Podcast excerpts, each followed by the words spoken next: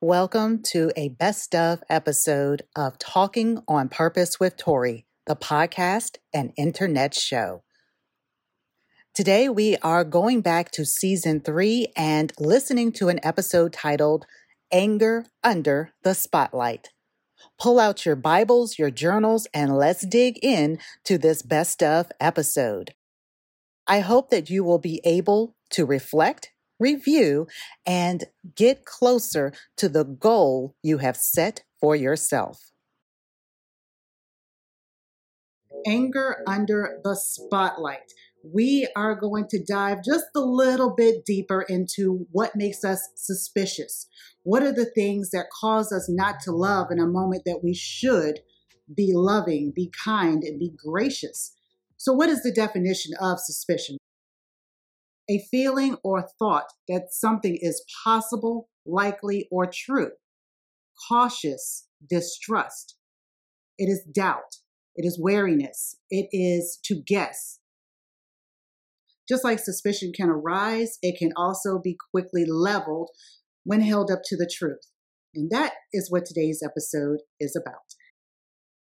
As you are settling in to watch this video and making preparations with your lunch and your beverages, I hope that you will also share this content with a friend or two. We know 1 Corinthians chapter 13 to be the love chapter. It teaches us how to love. It shows us what we are to do when we are in opposition of what love should look like because we are in our feelings. We're angry, we're upset, we're frustrated or disappointed. But 1 Corinthians chapter 13 verses 6 and 7 says, It does not rejoice at wrongdoing, but rejoices with the truth. Love bears all things, believes all things, hopes all things, endures all things.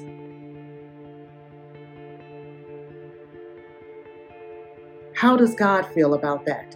How does God feel about you, about me right now, not doing exactly as He had planned or as He had hoped?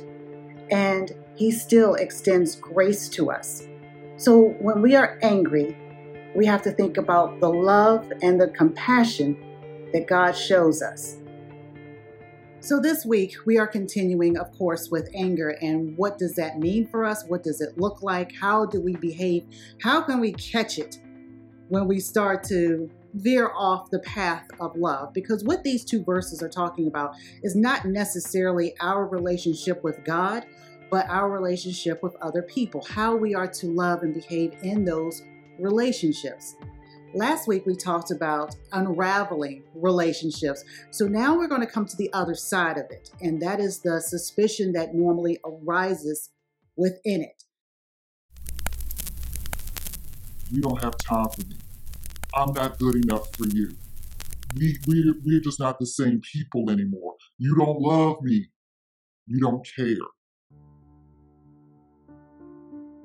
To become suspicious or to become doubtful is not showing love. Love endures, love bears, love believes, love hopes. The conversation can be different when we communicate honestly and believe the best of that person instead of getting suspicious. So, how do we act in that? What are we to do?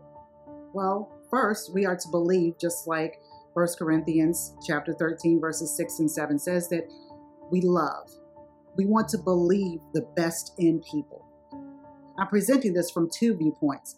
How we, the person who can become extremely busy of being effective or being productive, and what that entails as far as how our schedule, how we have to plan out things versus when someone else is doing something else and we have that expectation like, well, I'm available for you right now. Why aren't you available?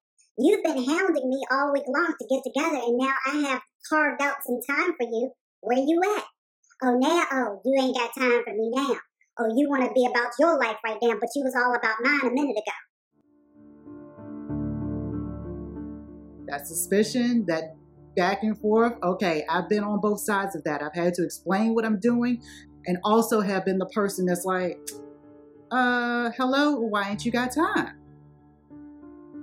As you move closer to God and have more godly relationships and the intimacy with God, there are going to be some things that's going to change. and you're going to see life different. Your perspective is going to change. Time is going to be viewed different. Even in our Christianity, in our Christian walk, in our faith, to not be so overly suspicious of every single person we see, meet, or what have you on the places that we forget to love. We don't have to condone what they are doing. We do not have to be moved in our convictions or our morality, but we can love and we can be understanding and we can extend grace and not judgment. Last but not least, love hopes the best for people. We can really be instrumental in someone else's faith walk, but we have to remove that suspicion that everybody is wrong, dirty, undeserving, unworthy of it. We can still cast a wider net of love when we use God's word.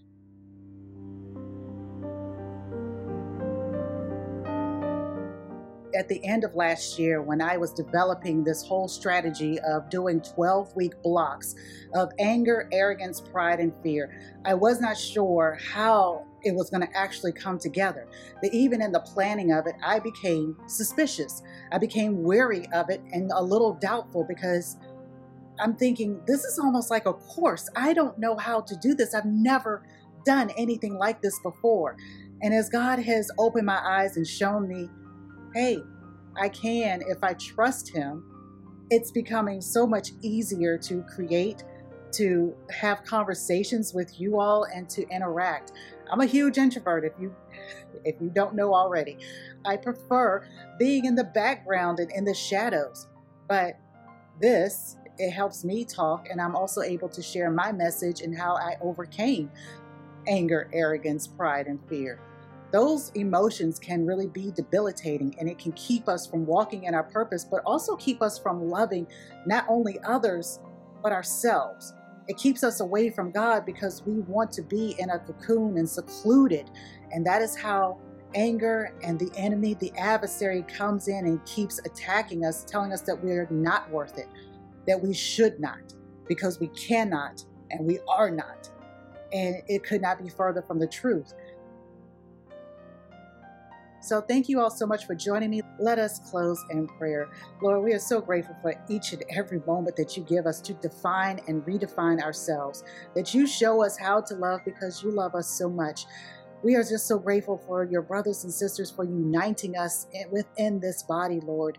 We are grateful for the platforms and the additional resources that they provide so that we can continue to learn from one another, that iron does sharpen iron, that we can be relational, be communicative, and be loving all at the same time. And even in our not understanding, even when we are not sure of certain people, that we do not become afraid or wary of them, that we treat each other with kindness, love, and respect.